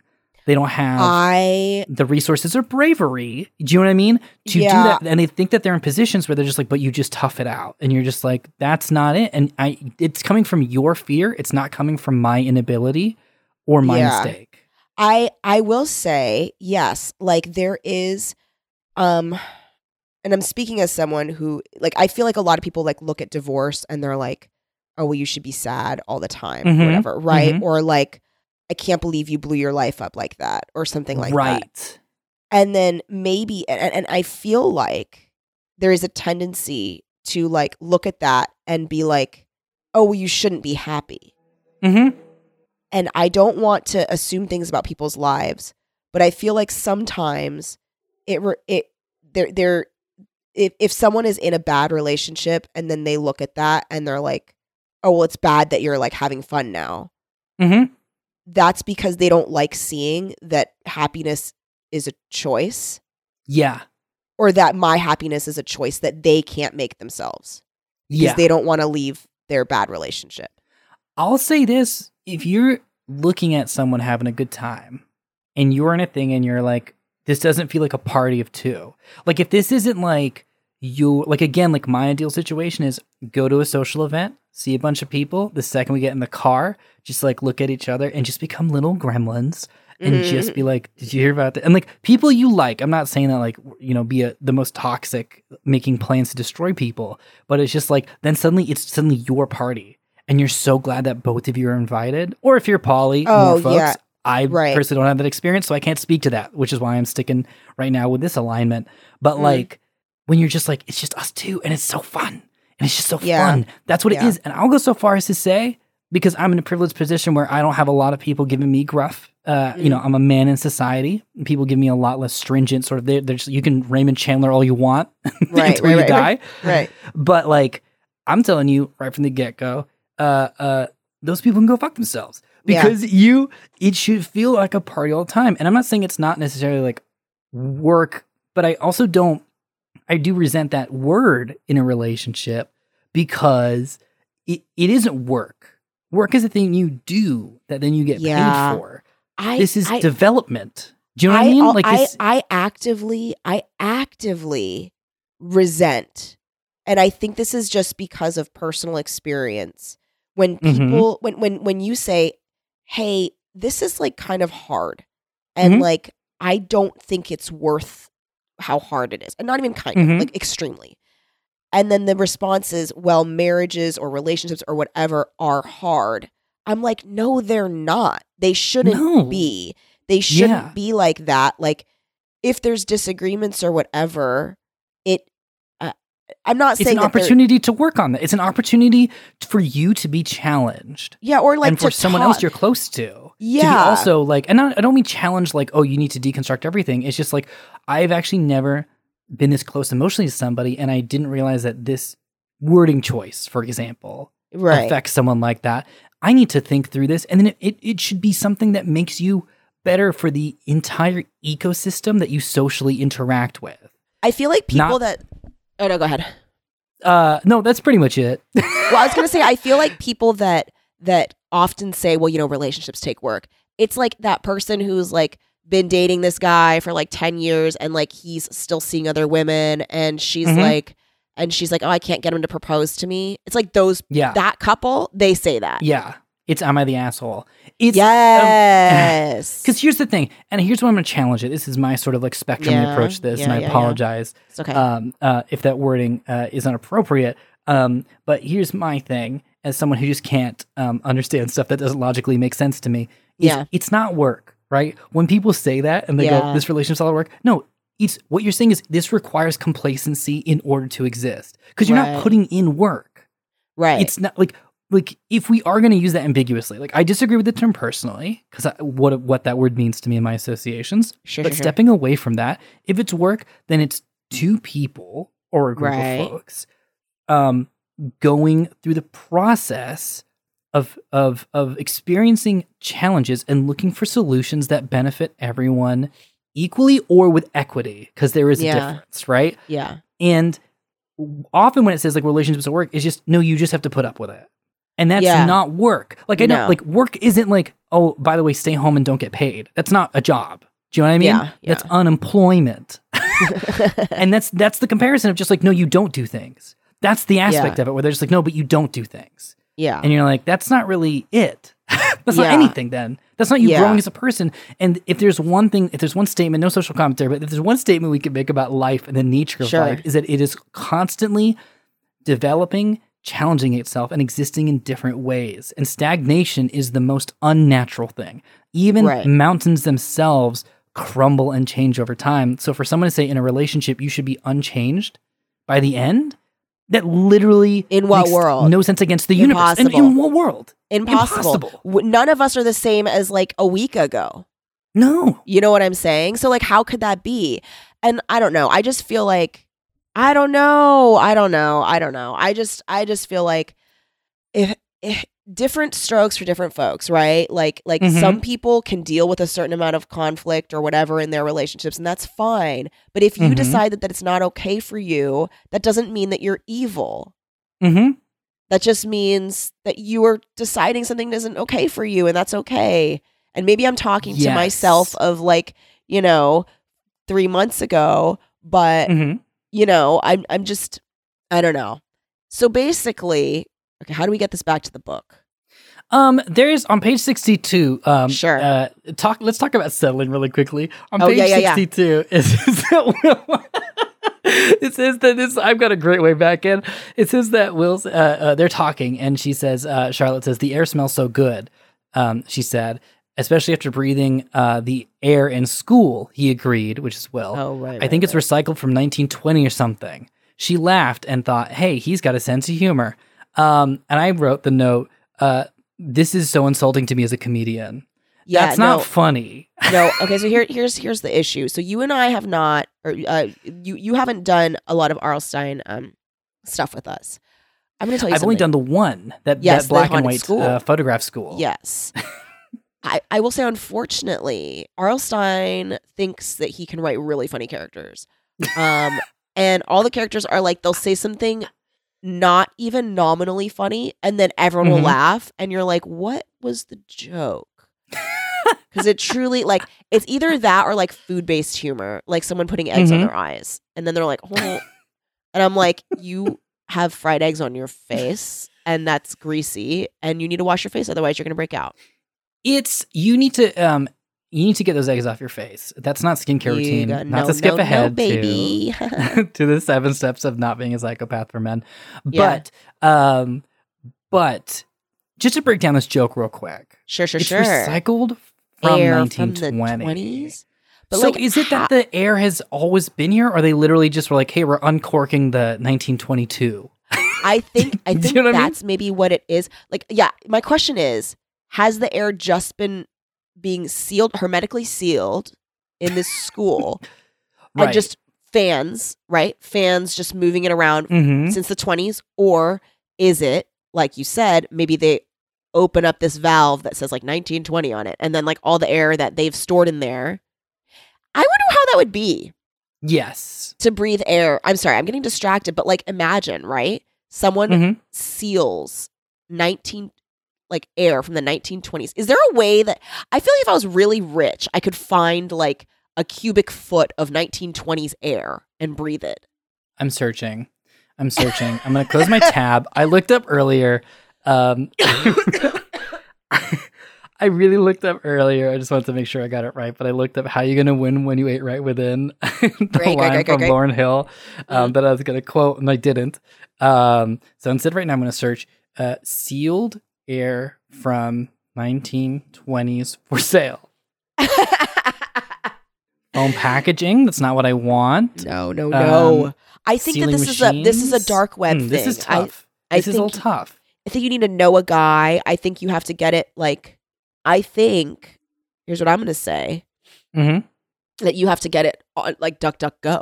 You have to like go onto like some cookie-free browsing. So,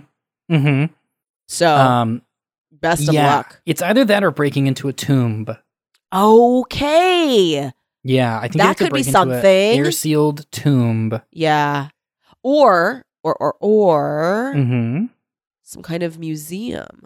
No, they circulate, but you know what I mean. Like those, like the books where they're like, these books have to be oxygenated or something. Not oxygenated? I think the oxygenation is the problem. Okay, yeah. Okay. Then I don't want to breathe that air because I might die. Okay, something to think about. Okay, but basically it turns out that the shy boy in her class is the killer. We know that. She doesn't. He keeps trying to strangle her. He doesn't. But then he does strangle her at some point. But first she tells the FBI that the hottie that he's looking for is the motorcycle boy. They go out for what they believe to be their first date. And the reason I noted this is because on page 63, I wrote down, I like snow, it's so pure. And then they pass a birch tree. And I wrote, okay, Robert Frost. And they said, note to self, tell Kelly about the time you got in trouble for saying that water was an imagery of purity while you were analyzing poetry in high school. Oh my God, so tell me. So, I don't know if you want to know about that. I got in trouble because I was just the ice breaking off of birch trees is a really interesting image because it's like casting off the purity of winter. And my teacher went, the purity of winter? And I went, well, yeah, water is symbolic of purity. And she went, where? And I kind of sat there and I was like, what do you, and I just didn't know. And I understand that the role of this class was to constantly challenge people to defend themselves academically. I think some people shouldn't be teachers. I agree. And I think so did the district. She didn't teach at the high school anymore. No. But I went, well, you know, for example, and just off the top of my head, I was like, you know, Wiccans, for example, use this. And I'm sure I could have gone like, I don't know, Catholics, which would have gotten more respect. A little bit of social commentary there that I'm trying to avoid. Yeah. But she went, oh yeah, because Robert Frost was a pagan. homie girl. I'm reading this dude who's talking about winter and trees all the time. Yeah. I'm reading this dude who's going on about his father's hands. A rose by any other name, honey. He's not talking about, like, by the way, this tree really reminds me of Christ. You know what I mean? Like, it's not like, it's not really far off. And also, here's the thing, and I don't mean to burst your little academic bubble. Poetic analysis is not an objective truth in any way. No. There is no. So anyhow, I got laughed at in the class. I sat there and went, yeah, but I know I'm right. Yeah. But you know you're right. So anyhow, they go on a little date, and then they come back, and he constantly is slipping up and slippy-slidey, not being able to strangle her, even though he's snapping this rope every 17 seconds. Oh, God, he can't stop. Oh, and the reason, we got a little view into why he does this. Yes, because his dad left him with, his mom took his sister and left him with his abusive dad. And, I mean, isn't that the way? Where you blame the mom. But I will say, having had an experience where one parent was like abusive and the other looked on, you do get mad at the one who looks on. You do. I do understand. I do think no social commentary, but ain't that just the way that we're reacting on the political spectrum right now? Yes. Where it's like one party's Nazis and the other party is like allowing Nazis to do things. Yeah. And everyone's like, we hate the people who are not doing a great job at stopping the Nazis. And while I very much comprehend that and am in that emotional space, I'm also like, but we are angry at the Nazis, right? And like still, we can be angry at both. Like Nazis gonna Nazi. Be angry at both.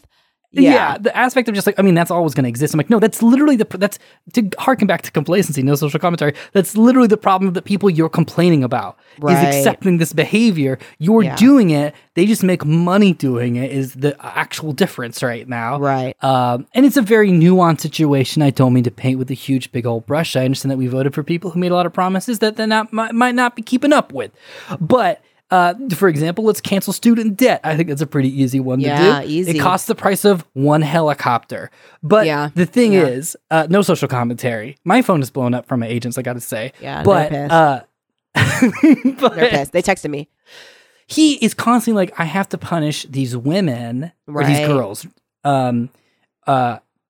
because my mom was scared of my dad. And it's not, I gotta punish men. Because imagine if this was a Dexter situation and Charlotte is getting hit on by these grown men who are being creepy. And then this dude comes in and goes, hey, Charlotte, give me one sec. Strangle, strangle, strangle. I just took care of these two fools. I'm gonna go drop them off a cliff. Different book. Right.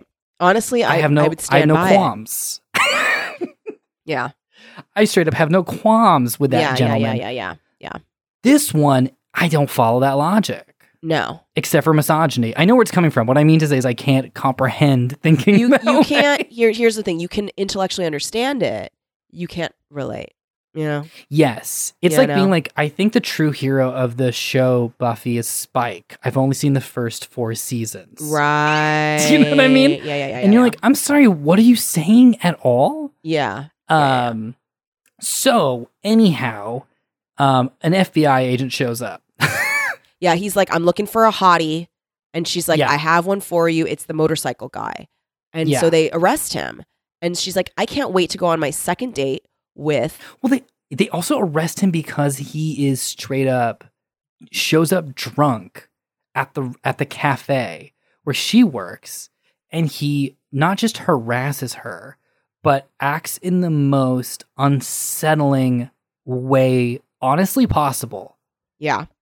I know there wasn't a weapon present. I think that's probably the only sort of like gem you could put on the crown of shittiness that this guy is, because he rolls up inebriated and is like, come on, be friendly. Why aren't you being friendly with me? You know, you like it pretty much. Like the genuinely like is saying this stuff. And this is a setup for what I think is a horrible twist, but ultimately is the biggest sort of like a true social convention at the end of the book. But from that, she gets out because he's attacking her, and he gets his hand burned, and he goes, this is killing me. And I'm like, good. Most of your body's alcohol right now. You're going to go up in flames. Yeah. And she calls the FBI and is like, I got your boy. The problem is the FBI is then like, this guy's not hot enough. He literally is like, he's like, guess what? He's not hot enough. And she's like, oh, shit. Yeah. Yeah. I did write down on page 111, he's 20 but looks 17, and I wrote same. I thought that was a little bit of a funny thing I wrote. I don't know in the context if it's that hilarious. I will also say when she was being attacked and this gentleman puts his hand on a burner because he's drunk. Right. While he's saying horrible things to her and cornering her, making her feel very uncomfortable. I wrote down the note on page 123. Normally, I would say don't put a burn under cold water, but this guy's a predator, so go with God. Let's just do it, yeah. Do what feels right. So yeah, Agent Martin's looking for another hottie with a different body. Yeah. And that's when right now Charlotte's hanging out with our main guy, Will. Yeah, who we know is the killer. She does not. Yes. Poetic irony. She at this point though, dramatic irony. Puts it together. Dramatic irony. It's dramatic irony. What's poetic irony again? Let's not talk about it.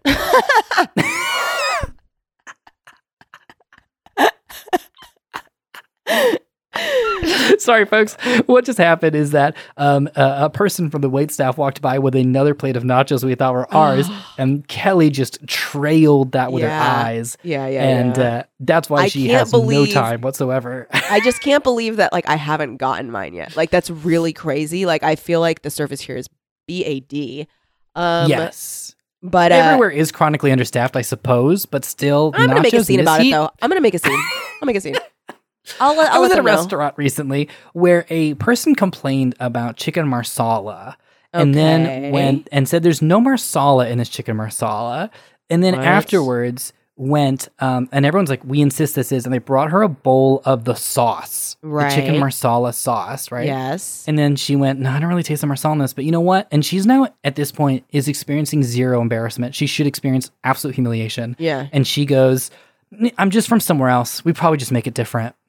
I'm sorry, where are you that you literally regionally break the rules of chicken marsala? Yeah. And Mars? Also like where then? Like where? Where? Like, where are you from? Where? Where are you from? Where are you from? The theory is San Diego. Oh, yeah, probably Oceanside. In Legoland, this is not how they serve meat, my marsala chicken. They serve it on little Legos as a plate. It gets stuck in all the grooves. Okay, so here we go. Anyway, he kills Charlotte. He strangles her. She's down, and then he's like, "Oh great!" And he's like, "Oh shit!" She told Nina about me. He's like, "Oh well, I'll kill Nina too." Nina comes over. Ding dong, Nina's there. She's like, "Hey, where's Charlotte?" And he's like, upstairs." And she's like, "Okay." And he's like, "Not my type that I normally like to kill, but I'll have to make do." And doesn't remind me of Mother. Doesn't remind me enough of Mother.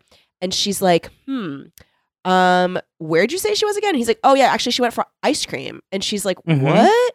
And she's like, but she doesn't even like ice cream. And he's like, oh, she went to get it for you. And she's like, okay. But Nina's like, yo, this is fucked. I do not trust this guy. Sus. Good on. Yeah.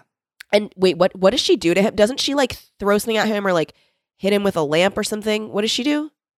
She gives him a knee to his gut, I believe. Okay, that's it. Yes. On page 154, and because I wrote down, the knee is the driving force of the leg. Punches don't do much. Good job. Good job. Yes, and legs are strong. Mm-hmm. So yeah, I was proud of Nina. I thought, honestly, I really liked how this book ended. I thought it was really cool. So Nina like gets him away from her, and then he's about to strangle her. When suddenly... Someone jumps on him. Cocoon. Yeah.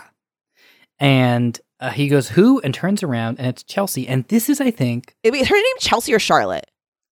What is her name? It's Charlotte, because of Charlotte's Web. Is it Charlotte? Chelsea. I'm going to tell you something. I think it was Chelsea this entire time we've been saying Charlotte. This is not good, because I'm the one who fucks up names. And so when you said that, I just believed you. Chelsea. It's Chelsea. So Chelsea from Chelsea's Web pops up and is just like, gotcha. And he goes, but I killed you. Now, here's where the funniest part comes in, and then the raddest part comes in, which we do first. This is like a good news, bad news thing, but both are great. Do funny then rad. Okay, funny then rad. Funny is, he goes, but I checked your breath and you weren't breathing. And she goes, yeah, because I play the saxophone, asshole. She cocks the saxophone. Yeah. Yeah, she can hold her breath because she plays that sax. Yes, dude. And she's been playing that sax all book. So therefore, what we were saying, Chekhov's instrument. Chekhov's instrument. And the second thing is she gets a pretty good sense that this dude doesn't have a great grasp on reality, shall we say? Yeah. And taps into that pretty instantly and then suddenly starts to be like, but I am dead, and starts to play against him. And I thought that that was very good and scares the living shit out of this dude. Yeah, it was great. To the point where the FBI agents show up and then, I mean, they take him in alive, which no social commentary there, I suppose. I mean, we know why. Hey, there's that hottie, according to he's like, standards. Oh, I recognize those forearms anywhere. And then they're just like, and then he's like, but I killed her, and he's genuinely confused, and they're just like, come with us, young man, we're gonna take you to a McDonald's on the way to prison. And he's like, that doesn't actually happen, that happened in real life. No social commentary, but that literally happened in real life. Wait, is that for real? Oh, that really happened. Stop. We'll talk. It's okay. Yeah. Okay. So that they take him, and he leaves, and then she encounters the motorcycle guy again, and he's like, "Yes, I'd like to go on a prison for being inebriated and attacking her." I know, and she's like, "How's your hand?" And I'm like, who cares?" But then he's like, "We should go on a date." And then, do you remember what she says? Yes. Before that, really quickly. Before, sure. No social commentary, but he goes, "Hey, I want to explain why I was the way just now when I attacked you. I had a bunch of beers. I come from an abusive family." Oh, he explains everything. To deal with my anger, and when I drink, I get angry, and I have no plans on taking that into consideration and evaluating if I should drink going forward or not. I drink, maybe at this point underage or not, hard to say, and I get drunk, and I'm an angry person. So would you like to go on a date? And then she goes, like, a first date? Wham, wham, wham, wham. And she, no, she says, I bet it'll be better than my first date. That's what she said. Wham, wham, wham, wham. Yeah. And then actually, they laugh. It won't, because he's going to get drunk and make a huge scene at the restaurant. And he's going to hit on the waitress. And it's going to be really bad. But you know what? At least he's not the killer. And that's the vibe of a lot of these books, where it's like, this guy is a predator, but he's not the killer. So you're good. But he's going to hunt with a bone arrow, kind of like most dangerous. This guy owns a crossbow, okay? 100%. And it's got 2 million PSI on that bad boy, okay? And that can get through like 5 different planks of wood. But that's The First Date by R.L. Stine. I would say read this one. It's very fun, very it was cool. I liked it. And it was weird because there was no supernatural things about it at all. Mm-hmm. It was a very straightforward story. This is straight up horror. Yeah. Outside of like whatever little goofs you can come up with, because you're like, it's a saxophone plays a huge role in it. Right. Genuinely unsettling, very scary. There are little chapters where you spend time in the killer's mind. Yeah, I like those. Yeah.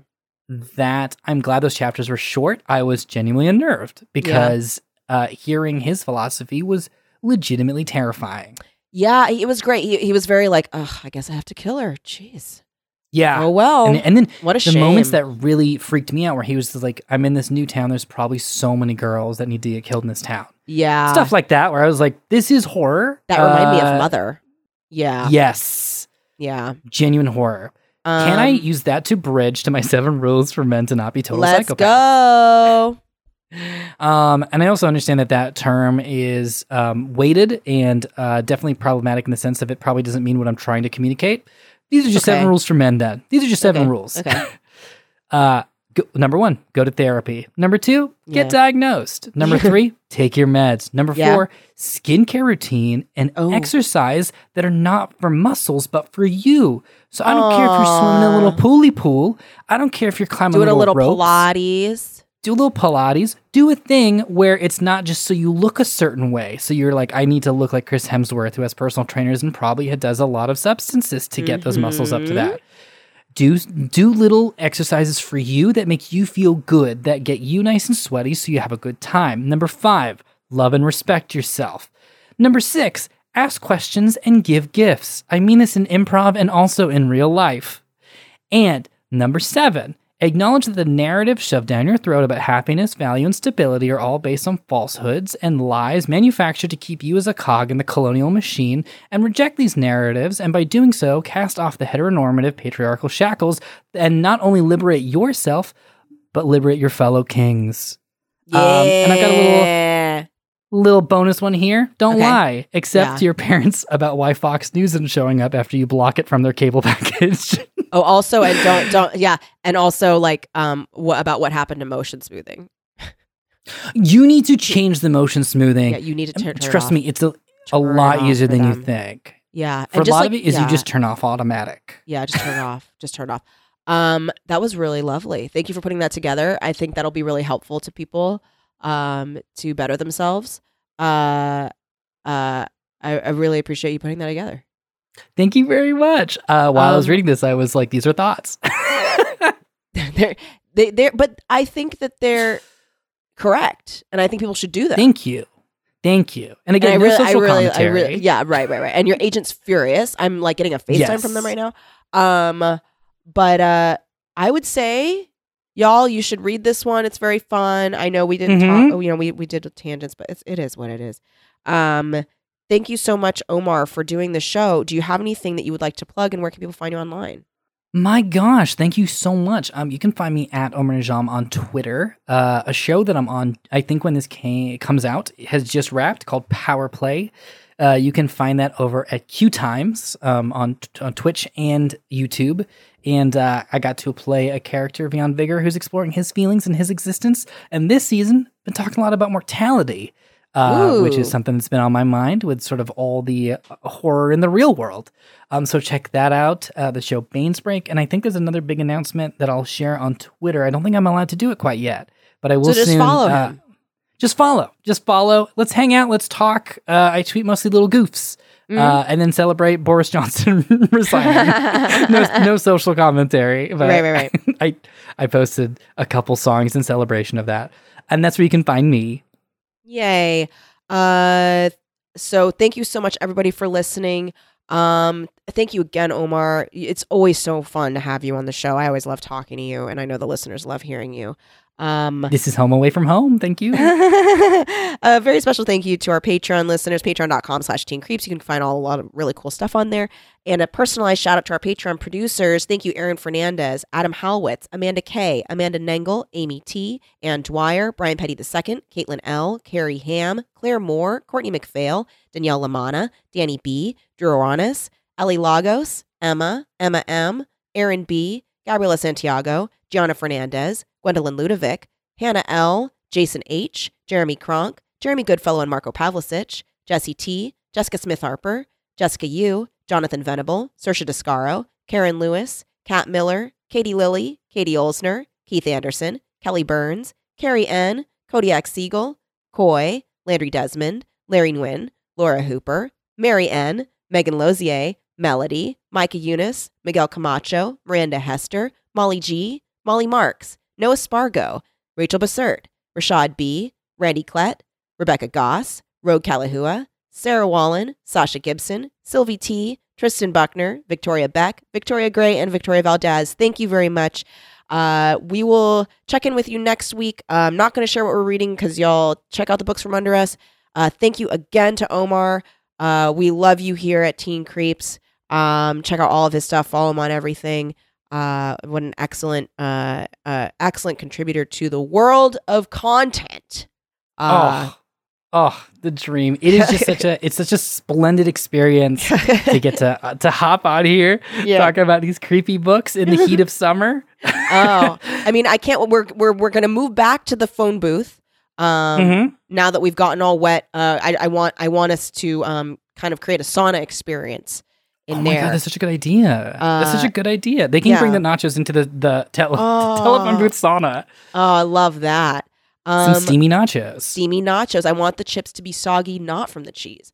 All right, y'all. We'll see you next time. Until then, keep it creepy. Forever Dog. This has been a Forever Dog production. Executive produced by Kelly Nugent, Lindsay Katai, Brett Boehm, Joe Cilio, and Alex Ramsey. For more original podcasts, please visit foreverdogpodcasts.com and subscribe to our shows on Apple Podcasts, Spotify, or wherever you get your podcasts. Keep up with the latest Forever Dog news by following us on Twitter and Instagram at Forever Dog Team and liking our page on Facebook.